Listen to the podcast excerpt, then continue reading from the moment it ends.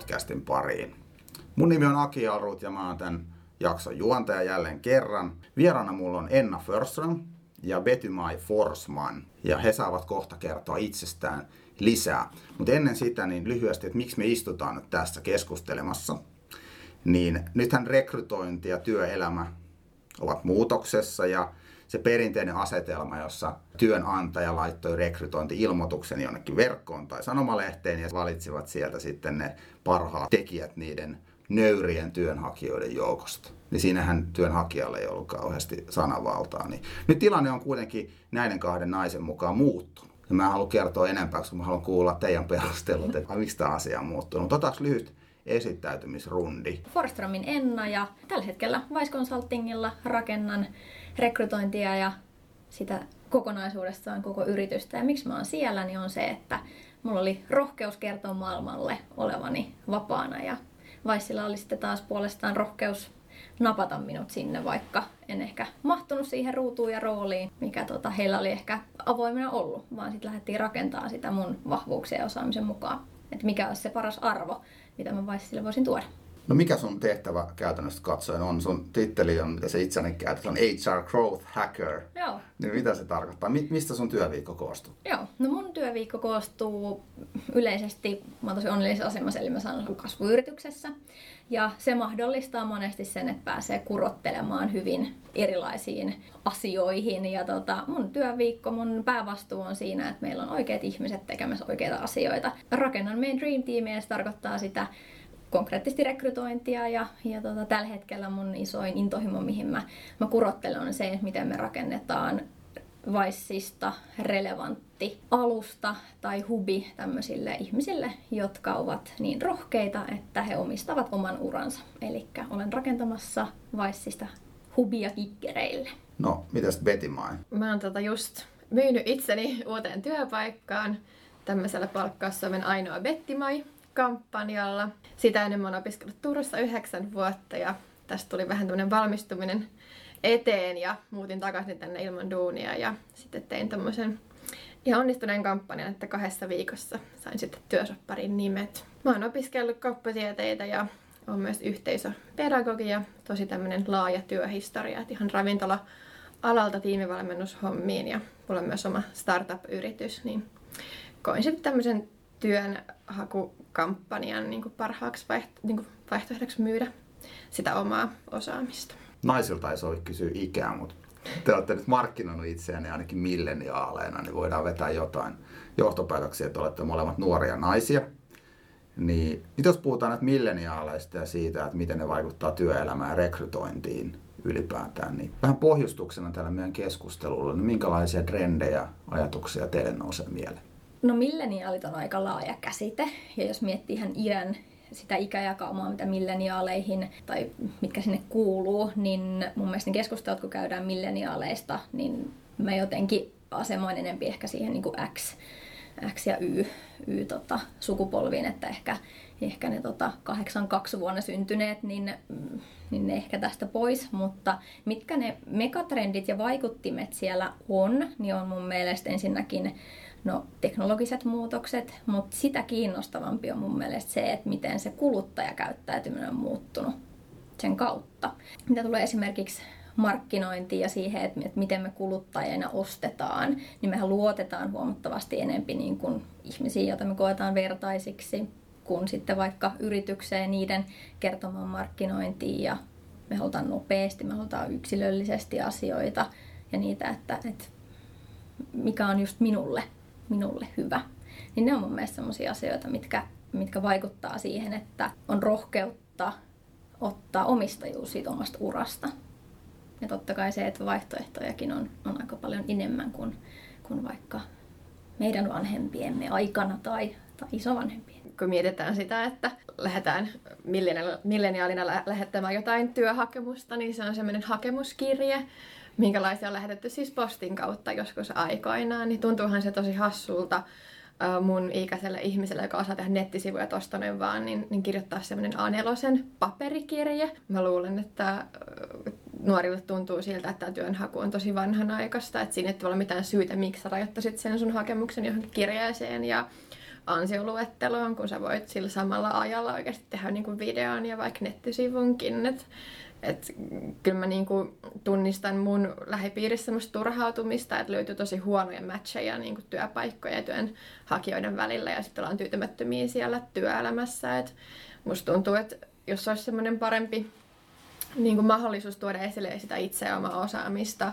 niin silloin löytyisi myös parempia matcheja. Ja nykyään on aika suuret niin odotukset myös työpaikoilta. Että halutaan, että se ei ole vain sitä työtä, vaan että se on osa elämää.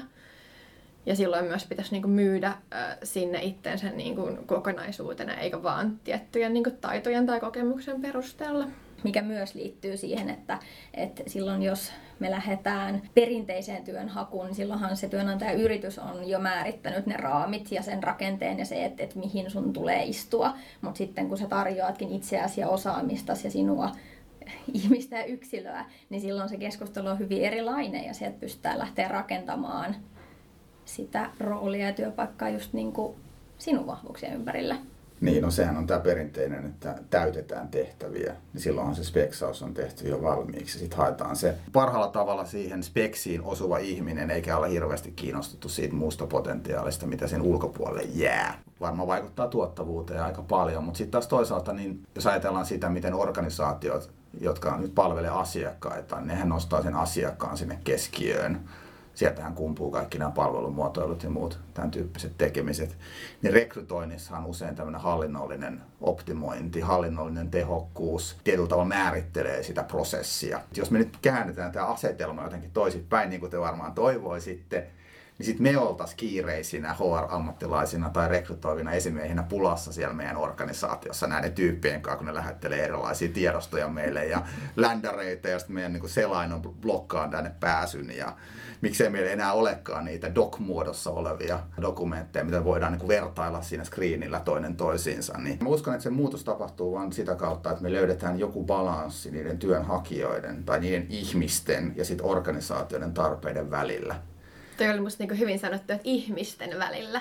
Eli se, että jotenkin nähdään se työnhakija ihmisenä, eikä vaan niin kuin mustavalkoisella paperilla, että mitä se, mitä se niin kuin osaa niin tuossa mun mielestä se avain tähän muutokseen. Minkälaisia kriteereitä te itse asetitte niille potentiaalisille työnantajille? Mitkä oli teille niin kuin tosi tärkeitä, ellei jopa pakollisia asioita, mitkä piti teidän kohdalla täyttää? Vapaus ja vastuu ja se, että ne kulkee käsi kädessä. Ja sitten ihan äärimmäisen tärkeä se, että se strateginen tavoite sillä yrityksellä on semmoinen, mihin mä uskon ja minkä eteen mä haluan antaa joka päivä sen niin kuin oman, oman osaamiseni. Ja sitten tietenkin ihmiset siellä organisaatiossa sisällä. Ja vähän sai olla semmoista maailman muuttamista siinä mukana. Mulla on tosi tärkeää, että ne niin näkee, että mä sopisin sinne ihmisenä sinne niiden porukkaan. Ja mä oon ihmisenä aika semmoinen rohkea ja mä teen paljon, mäkin haluan paljon vastuuta ja vapautta. Niin se oli kyllä mun mielestä tärkeää, että heti joku niin näkee, että hei, että että meillä on kysyntää tollaiselle tyypille ja ehkä sitten, että meillä on niinku tilaa. mä saatan viedä aika paljon tilaa, koska me puhuttiin, että me aika samantyyppisiä, että kummatkin haluaa haluu tehdä paljon ja luovasti ja nähdä sen työn jälkensä, niin silloin se on musta tärkeää, että, että sitten ei mene mihinkään pieneen muottiin. Voisiko se olla milleniaalelle, ja nyt jos puhutaan vielä sitten vaikkapa Z-sukupolvesta vielä nuoremmille, niin tärkeää se, että voi olla työ, paikalla oma itsensä. Koska siis tämähän, jos mä sanon vaikka mun faijalle silleen, että hei, niin kuin tosi tärkeää, että niin kuin olla oma itsensä. Että hei, että come on, että niin kuin työpaikalla ollaan töissä, jos sä hymyilet liikaa, niin sulla on liian kivaa, sulla, sä oot palkan takia siellä. Sä oot valmis vähän feikkaamaan, että sä istut niinku siihen porukkaan. Mutta onhan se nyt jumalattoman raskasta, että jos et sä voi olla oma itsesi työpaikalla. Kyllä me halutaan tulla kokonaisina ihmisinä sinne, sinne työyhteisöön. Ja työ, niin sen tulee tukea sitä koko elämää. Eli se voi olla, että jollekin jonkun suuri intohimo on se, että se käy valilla surffaamassa, niin sen työn pitää mukautua siihen. Tai sitten jollekin se on se, että se pääsee sen työn kautta tavoittelemaan ja saavuttamaan ja tuntemaan, että se on osa jotain isompaa. Ehkä tämä on taas niinku kliseistä ja hörhöä, mutta se, että kyllä mun mielestä työpaikkojen pitäisi olla semmoisia unelmien toteuttamisalustoja. Joskus se on ammatillisia unelmia, joskus se on joku muu tai kokonaisuudessaan se elämä aika hyvin sanottu sille, että se tukee sitä muuta niin kuin elämää. Mm. Että mä koin myös sen tärkeäksi, että okei, että, että mun tuleva työpaikka ei riistä multa mun muuta elämää, mihin kuuluu muun muassa mun startup-yritys. Että mä haluan, että ne näkee sen, että hei, että tässä just kaikki, kaikki nämä mun elämän osa-alueet tukee toisiaan. niin mä luulen, että se on kyllä tosi yleistä, että millennialit ajattelee tällä tavalla. Mut nyt mennään näihin teidän keisseihin. Mä haluan kuulla ihan alusta asti, mitä te teitte saadaksenne ne työpaikat. Aloitetaan vaikka susta nyt tällä kertaa. Vetimai. Aloin rakentaa työnhakukampanjaa tuossa alkuvuodesta. Lähdin ihan siitä liikkeelle, että perustin oman nettisivun ja lähdin sinne kirjoittelemaan blogitekstejä mun osaamisesta. Silloin tämä ei ollut vielä julkinen tämä sivu, vaan mä lähdin vaan kartoittaa omaa osaamista ihan itteni takia, että se tulisi mulle itselleni näkyväksi. Sen jälkeen mä tein työnhakuvideon ja sitten mä julkaisin nämä samaan aikaan LinkedInissä. Mä myös kasvatin mun LinkedIn verkosta aika tietoisesti tänä aikana, kun mä rakensin mun kampanjaa. Ja sitten mä julkaisin ne siellä ja sain sitten tosi paljon näkyvyyttä ja kutsuja sitten haastatteluihin ja siitä sitten aika nopeasti kahdessa viikossa tosiaan napsahti työpaikka. Kun sä lähdet tekemään sitä videoa ja sitä sisältöä, niin halusit sä siinä vaiheessa tehdä aika tiukkaa rajausta niihin organisaation työtehtäviin, mistä sä oot kiinnostunut. Etit sä tarkoituksella sen aika laveaksi, että sulla olisi mahdollisuus käydä mahdollisimman monen organisaation kanssa keskustelua. Kumpi näistä kuvaa enemmän sitä, mitä sä ajoit tässä vaiheessa? Mietin sen tosi laveaksi niin sille, että mikä se on se käytännön niin duunipaikka tai minkä alan yritys.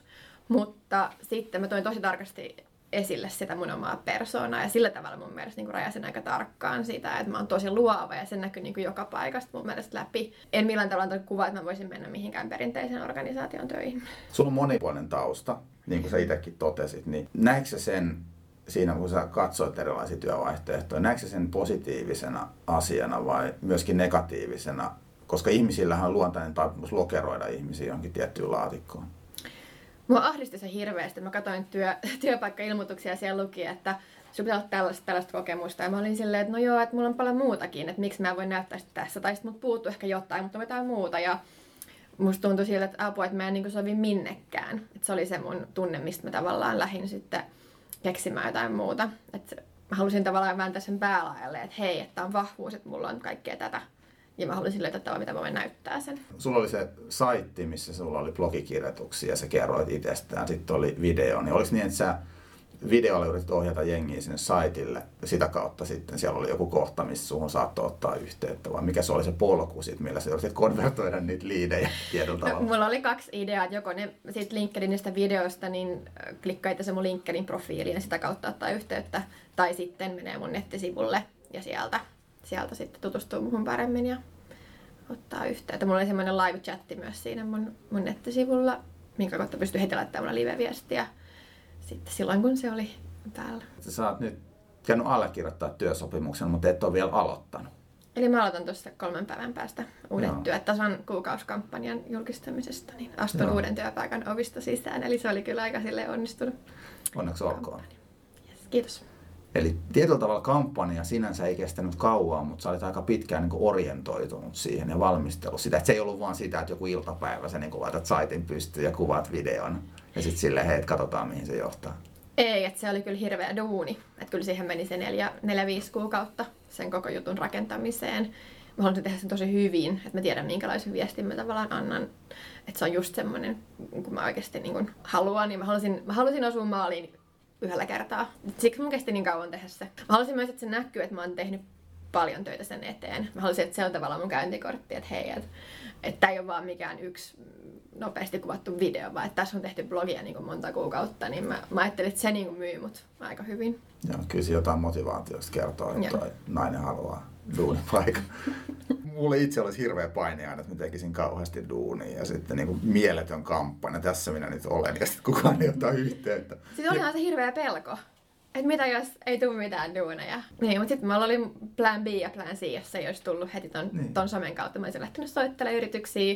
Sen jälkeen mä olisin lähettänyt niille postiin ja niin kuin, että kaikki kanavat käyttöön vaan, mutta ei tarvinnut onneksi. Great success. No mitäs Enna, minkälainen sun tarina on? No, mun työnhakukampanja aika lailla se toi, toi esiin sitä mun osaa, osaamista rekrytoijana. Mä tein työnhakuvideon, se tarinallistettiin ja hienosti tehtiin ammattilaisten kuvaajana ja videosta jo pysty nappaamaan mun puhelinnumeroa ja soittamaan ja sitten ohjattiin nettisivuille, missä oli lyhyesti mun tarina. Sitten siellä oli mun työnantaja tai työntekijälupaukset ja sitten siellä oli vielä mun tekijäilmoitus, eli mun ikään kuin työpaikka-ilmoitus, joka oli kirjoitettu siihen muotoon, että millaista työnantajaa mä etsin. Kyllä mulla oli aika, heti tuli selville, että, että kyllä mä haluan tehdä tämän nyt niin kuin isommin ja eri tavalla juurikin siitä syystä, että mä koin, että, että mä en mahun näihin muotteihin, mitä on tarjolla. Taisin paria, kahta niin kuin hakea ihan ilmoitus, ilmoitushaun perusteella. Miten tämä sitten sujuu, kun sä lähdit tekemään sitä? Tosi positiivinen vastaanotto ja, ja tota, ihmiset kehuivat ja rohkasivat. Ja kyllä mä päädyin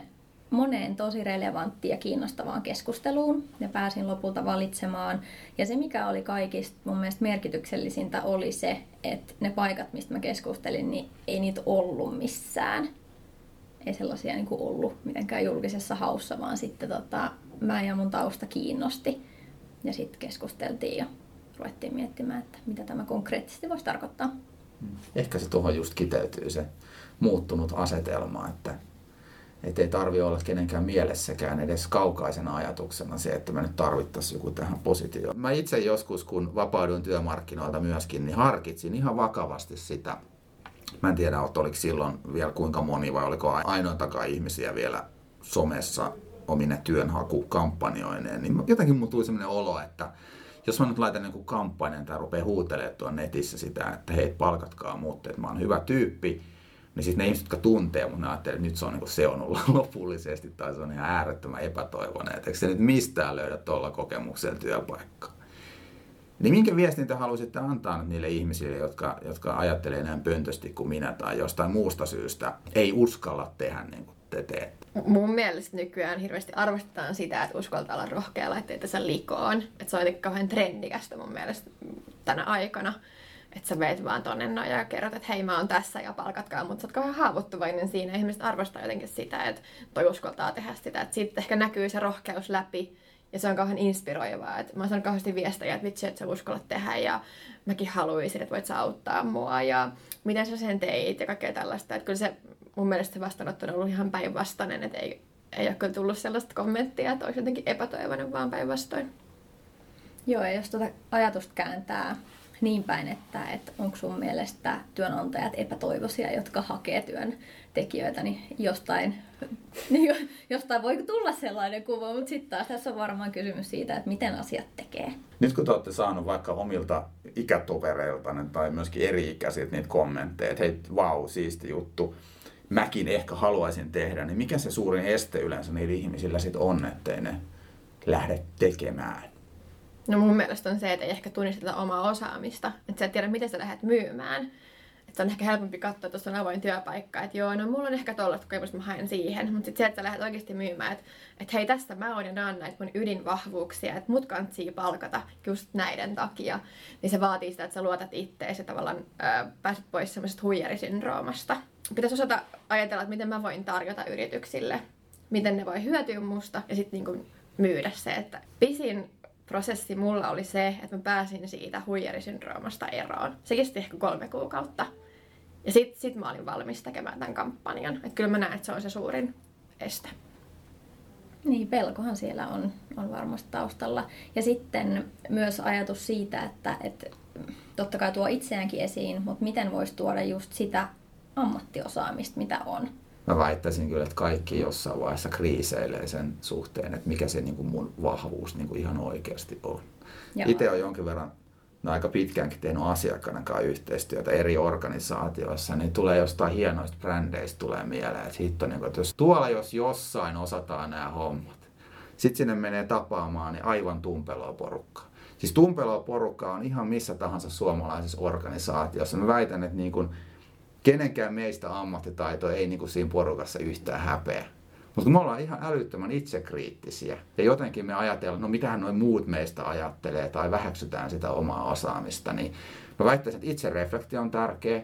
Ja sitten se, että aktiivisesti lähtee hakemaan palautetta siltä omalta tuttava piiriltään, kollegoilta, entisiltä kollegoilta. Antaa niiden niin kuin sanallistaa, että mikä se sun juttu on.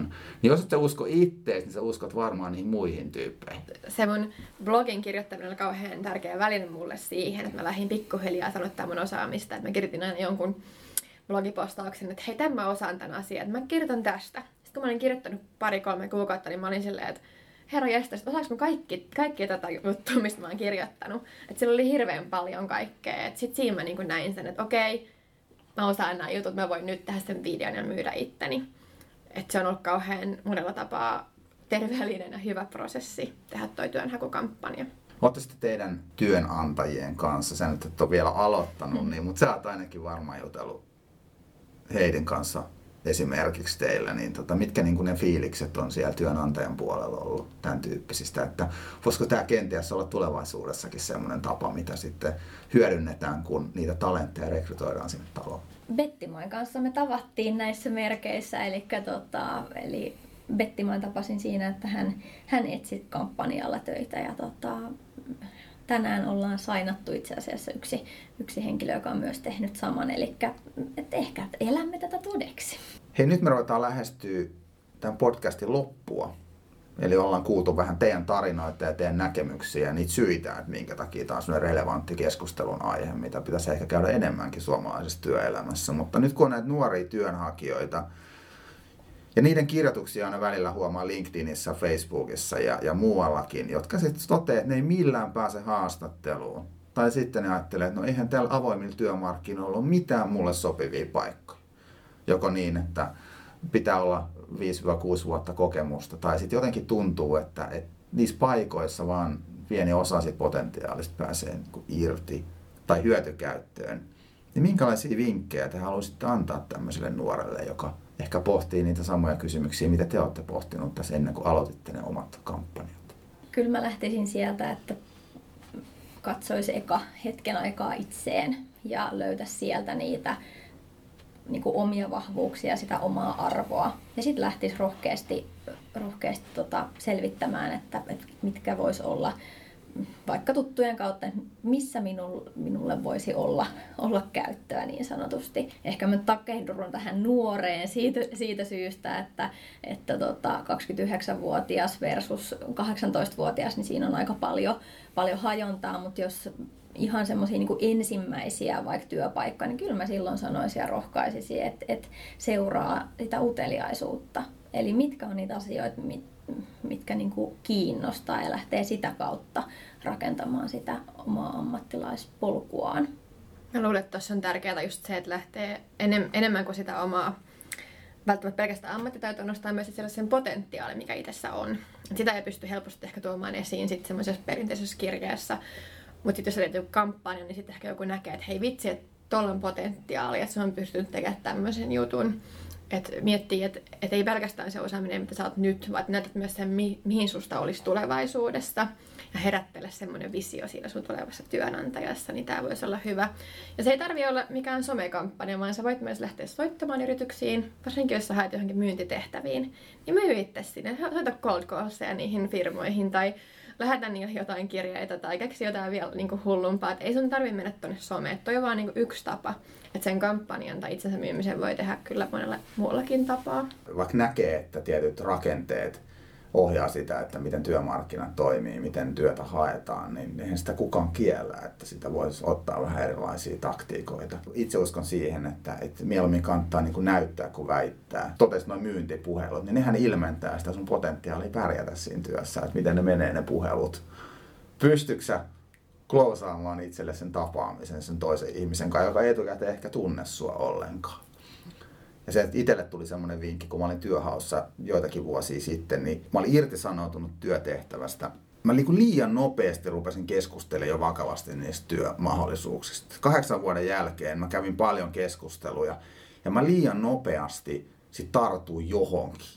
Jälkeen mietin, että mä olin niin liian hätäinen siinä. Oletko mentaalisesti valmis siihen työnhakuun? Tunnet sä itsesi ne vahvuudet, ne omat ambitiot riittävän hyvin, jos sä oot niin jatkuvasti siinä liikkuvassa junassa niin väitän, että aika harva varmaan pystyy siihen. Ja toisaalta tuli vastaan mulle, kun valmistui tavallaan tuolta koulumaailmasta, että sulla on ollut yksi jalka koko ajan työelämässä ja yksi siellä opiskelijaelämässä, niin sitten se, että sä valmistelet itse siihen semmoiseen identiteettiin, että sä oot yhtäkkiä työntekijä ja sul, sul, sul tavallaan hävii se opiskelija-identiteetti, niin siinäkin oli hirveä homma ja se vaati, vaati kyllä pysähtymistä. Että kaikissa tämmöisissä muutoskohdissa niin tekee varmaan hyvää pysähtyä ja miettiä, että kuka mä oon nyt ja mitä mä haluan nyt. Vielä piti tähän loppuun kertoa, niin kun puhuttiin jo 10 vuotta, 15 vuotta sitten, että näitä piilotyöpaikkoja on älyttömän paljon.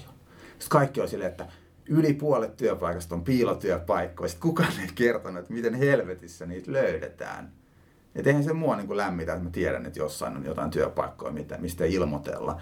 Niin tämähän on konkreettinen keino tuoda niitä näkyviin.